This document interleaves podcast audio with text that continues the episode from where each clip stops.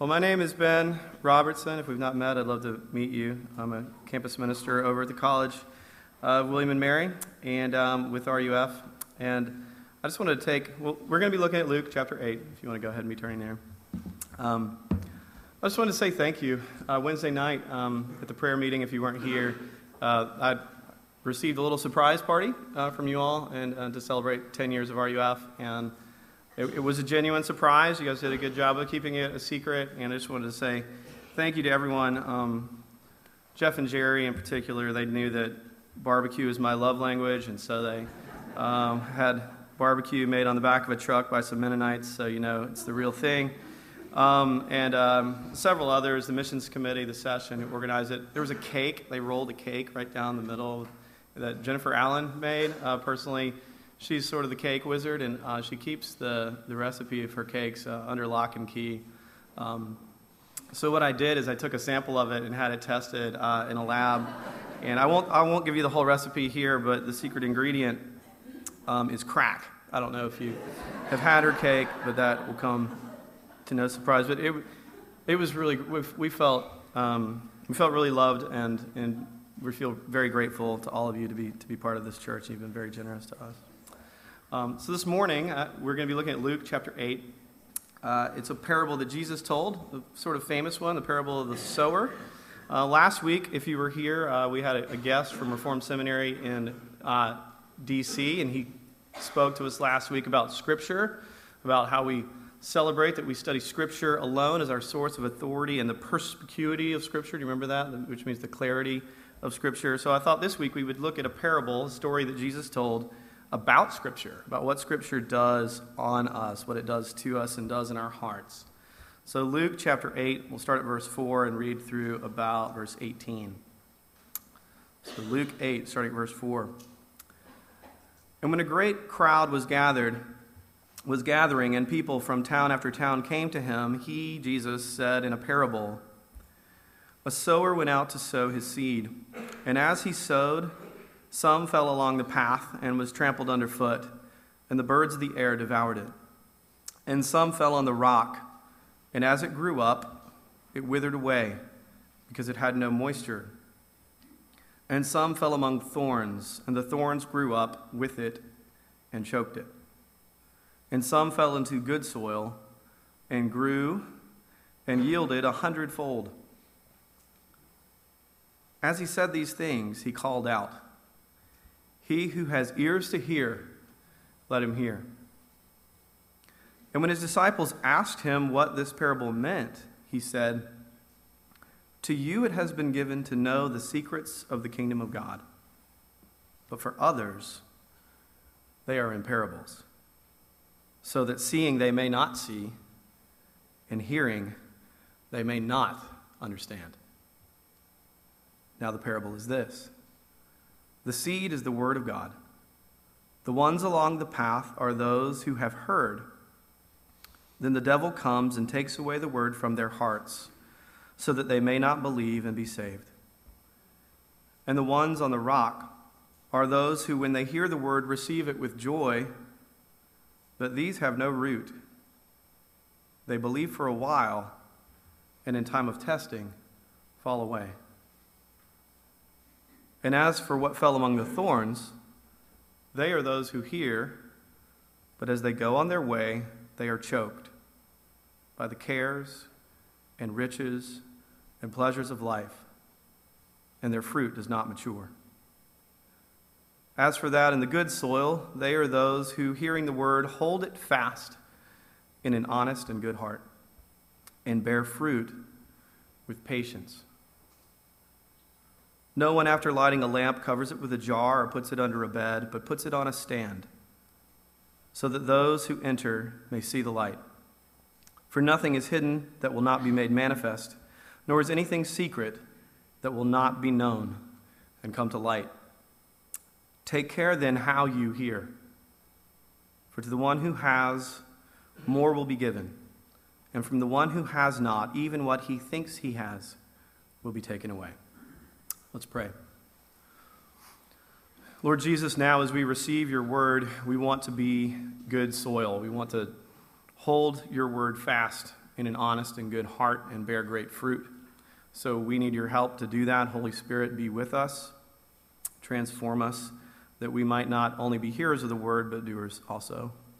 We pray this in Christ's name. Amen. A couple of years ago, there was this really brilliant advertisement for Beats Audio, the headphones. And it's actually even more perfect in light of recent events uh, in the NFL. The commercial is star- starring Colin Kaepernick, the quarterback for the San Francisco 49ers, who was really on an upsurge at the time, coming kind of famous overnight. If you follow the NFL, you know that last week uh, he was benched, uh, and he's no longer the starting quarterback, so he might need this commercial even more now than ever. But it, it's Colin Kaepernick going through a crowd of jeering fans of the opposing team, and they're hurling insults at him, telling him how bad he is, yelling as he's heading towards the football stadium. And as he walks along, he's hearing them yell insults at him, and he takes his Beats headphones and puts them over his ears, and suddenly the crowd is silenced. Noise canceling headphones. And in its place, you can tell everybody, you can tell everybody, you can tell everybody, I'm the man, I'm the man, I'm the man. And it, it keeps singing, I'm the man, I'm the man, I'm the man, over and over. And he just sort of smiles and bobs his head walks through the crowd listening to what he's listening to, and on the screen it says, Hear what you want. Beats audio. Hear what you want. I thought it was brilliant. I, love the way it, did. it made me want to buy headphones. Um, so it worked, but I thought it was a brilliant commentary on what we all really do, don't we? We are constantly choosing what we will listen to, ignoring the things that we don't want to hear and paying attention to the things that we do.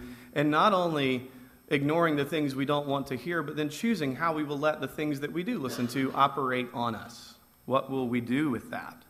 Will we tell ourselves we're the man, or will we listen to the jeering crowd or something else? Jesus says, he says he calls out after telling the parable, He who has ears to hear, let him hear. And then he concludes a couple of other parables a few verses later, saying, Take care then how you hear. This is a story not just about what you hear, but about how you hear. It's a story about God's Word, but it's also a story about our hearts. That our hearts are connected to our hearing, that our hearts actually determine how we hear. So let's look at the story really quickly. There's a farmer going around scattering seed. A sower goes out to sow. The seed is the word of God, Jesus tells us. The seed is the same, but the responses of the four soils are different. The soil, of course, is the heart, Jesus tells us. And here Jesus describes four different hearts, four different reactions to his word. The first soil is hard, it's the path. This is the person who hears the word and, like water off a duck's back, it just rolls off. Like when you have waxed your car and you put the Rain-X on the windshield and you can just drive right through the rainstorm without even using your windshield wipers. It's another commercial. Um, and it just blasts off the windshield and gone. I don't have time for this. This is ridiculous. I have more important things to do than to consider this to really reflect, to examine my heart, to take the claims of the Bible seriously. There are different kinds of hardness you might have. There could be that intellectual hardness, this idea that the Bible is a superstitious book for backwards people who haven't read the newspaper lately and don't know what science is, who believe in a silly thing like a resurrection, a man coming back to life. It's a 2,000 year old book primarily written by nomadic sheep herders, and you expect me to take it seriously? Like, I don't, why would I even have this conversation? If that's where you are right now, one, I'm very glad that you're here, and I think it was a bold move in, in many ways for you to be here. You, you don't want to be here, um, and I'm glad that you are, and I respect that you are. But I would simply ask you to please let this man, Jesus, and his words interact with your life it would be hard to imagine or to make an argument that any person in the history of the world is more significant than Jesus Christ, no matter what your worldview is. So please allow his words to engage you just a smidgen, to listen and examine and explore and ask more. It could also be an emotional hardness, which is often behind the intellectual hardness. an emotional hardness of heart. Many of you have been deeply, deeply wounded by Christians or by pastors or by parents or Sunday school teachers.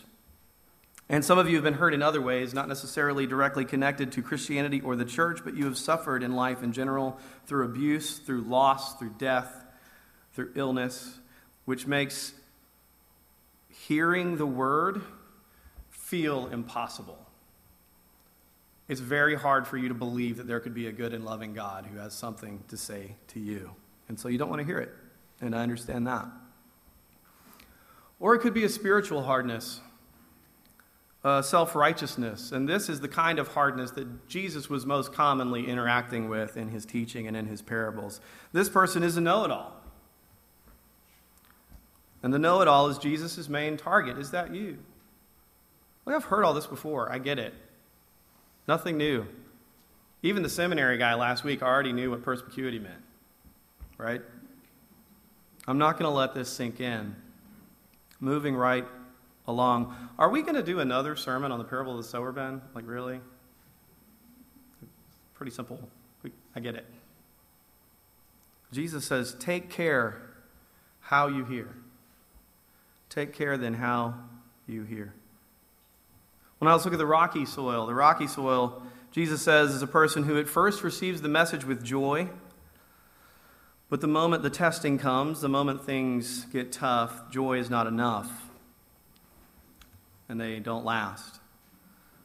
Once you have to examine deeper. That word for testing could mean, as we prayed about just this morning, persecution, someone opposing the faith, and it could be, as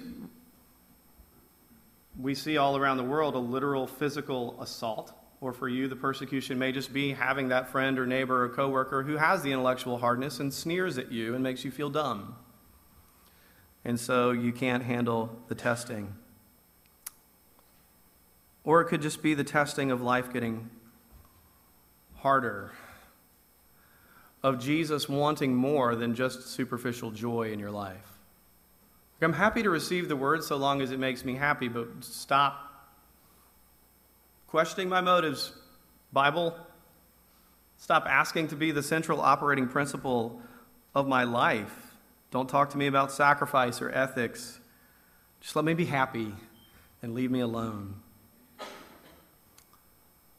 And this kind of soil doesn't produce, because Jesus says it has no root. In other words, it's not deep. Your neighbors desperately need deep people. Our world needs deep people. Our spirituality is not just a function of our excitement or enthusiasm or even our activity and busyness or happiness, but our depth. Are you deep or are you shallow? Are you willing to ask difficult questions about reality, about yourself, and to wrestle with difficult things? Very often, strong faith is considered a faith that doesn't really question a lot, that just instantly believes, that never has those doubts. But really, it is someone who is ready and willing to dig deep into those questions and doubts and motives, to examine and to explore theologically, biblically, personally, emotionally, intellectually. What is my heart like? Where do I stand? Who do I not love that Jesus loves? Where does my commitment waver? Where is Jesus now calling me to repent? These are questions of depth. We need depth. Next, the weeds. Weeds. Jesus says that the weeds are the cares of this world, the, the love of riches and pleasure. This, this plant is like a man who has a very good marriage, who thinks highly of his wife, loves his children, but still goes on the business trip and has the affair. Things are going well, but then other distractions come in and they reveal that perhaps that plant was not as strong as we once thought. In the Gospel of Mark, Jesus refers to it as the deceitfulness of riches. Deceitfulness, which is interesting. Uh, Professor Agnew over at the College of William and Mary t- uh, tells a story about an investment banker who was uh, in the middle of making a trade and then suddenly has a heart attack at his desk and, and just instantly is dead. And his coworker ran into the room and saw it and called for help, but then quickly picked up the phone and closed the deal while his coworker was there dead on the, on the desk. Claims it's true. That's the deceitfulness of riches right there, a missed priority. Something's wrong. And I can look at that investment banker and be like, well, I would never do that. You know? hmm. But you know what I do say? Here, so I, I've visited uh, other countries a little bit. I've visited a third world country, and, and the thing that we say when we either see it or someone goes on a mission trip and they come back and they're at the microphone telling us about it, they say, you know what? They were happy even though they were poor, right?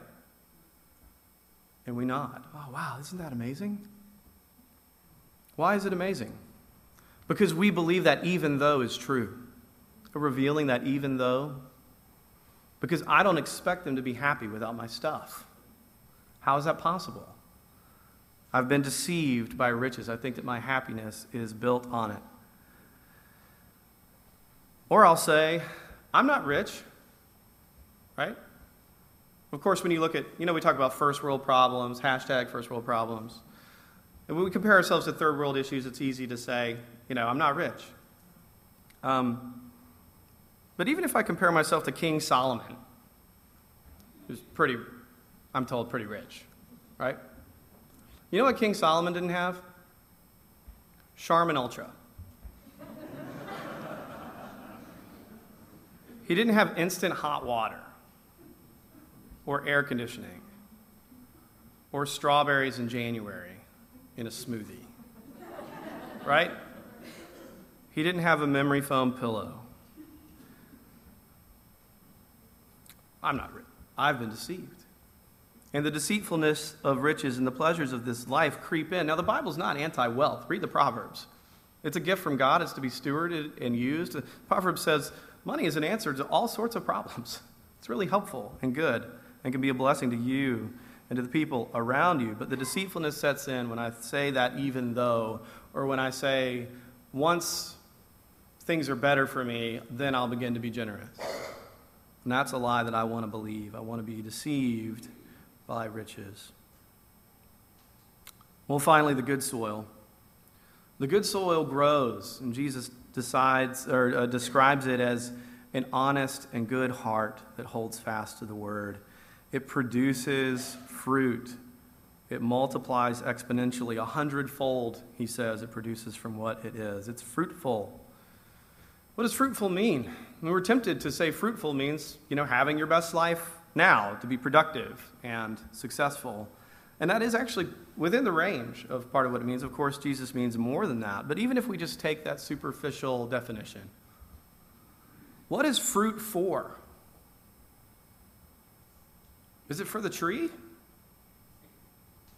No, the fruit that, the, the, that is produced is for the sake of others, that they might take it and be nourished with its delicious flavor.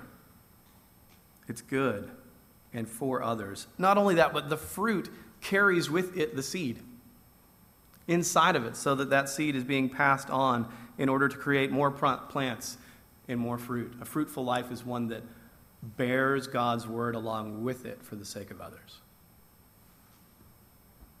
And then I love this. He says that it produces this giant fold, but he says it grows with patience. With patience. I hope that encourages you as much as it encourages me. How many times do we sit down across the table from each other with a cup of coffee in hand and with complete sincerity look each other in the eye and say, You know, I just don't really feel like I'm growing? Yeah, with patience. My children don't look like they're growing, like in front of me. Apples don't look like they're growing. Like this afternoon, you guys want to get together? We're going to go to the orchard and watch some apples grow. We're like, we could sell some tickets, raise a little money. It'll be great. Good time. It'll be a slow afternoon, right? I don't think that my kids are growing until their jeans don't fit anymore and we have to go get more right? They're surely growing. Or we have like one of those things that syncs with your photo library. So we have like the last nine months of our lives just appear on our television screen when it goes into the rest mode. and you just see, oh, wow, they're, look at how much they've grown. You are the same. If you're trusting in Christ, you're following Him, you are growing. Try to take a look back over the last few years and see the growth take place and see which jeans you don't fit into anymore. Well, what is good soil? How do we get it? Good soil is soil that is tilled. Good soil is soil that has had its rocks removed and its weeds pulled out. It's interesting here as Jesus tells these parables what he says to the disciples when they come and ask. He says, To you has been given to know the secrets of the kingdom of heaven, but for others, they are in parables, so that seeing they won't see, and hearing they won't understand.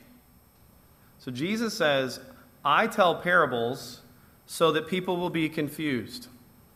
Like in sermons, when we use illustrations, we're trying to make things more clear, trying to tell you a story that helps your imagination and emotions engage it, and so you tap right in. And Jesus is saying, I'm kind of doing the opposite of that.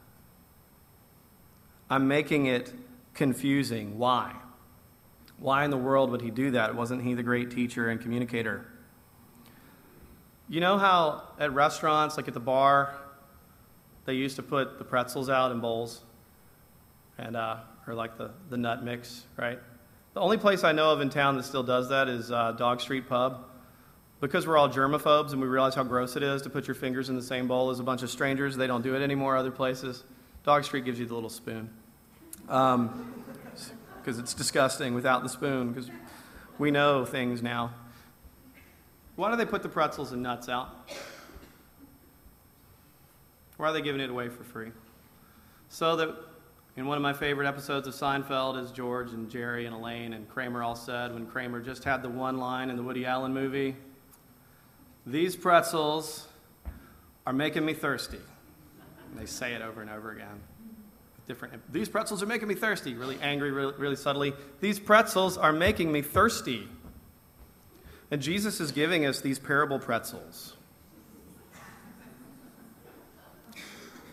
to make us thirsty. So the disciples and the crowd are no different. They are both completely confused, but the, but the disciples come to Jesus and they say, Now, what, were you, what was that again? Because we don't understand. Jesus is the tall drink of water that we go to. Not that kind of tall drink of water, the real kind. Um, he is the cold drink to satisfy the thirst that is created as he teaches us that we go to him. Eugene Peterson says this about parables parables aren't explanations, they aren't even illustrations. We cannot expect to look at a parable as a spectator and get it. A parable does not make a thing easier, it makes it harder by requiring our participation by entering into the story. Parables are verbal defenses against our disengaged complacency. Hear what he's saying. The story makes it harder because you have to enter into the story, and that's exactly what the disciples are doing. Jesus is the farmer. Even in the telling of the parables, he is scattering the seed. And they come to him and they say, Tear up our soil and take out our rocks and re- remove the weeds because we don't understand and we need your help to get it. And he's not only the farmer, he is the seed itself. The Gospel of John tells us that Jesus is the Word made flesh. And what does the seed in the story do?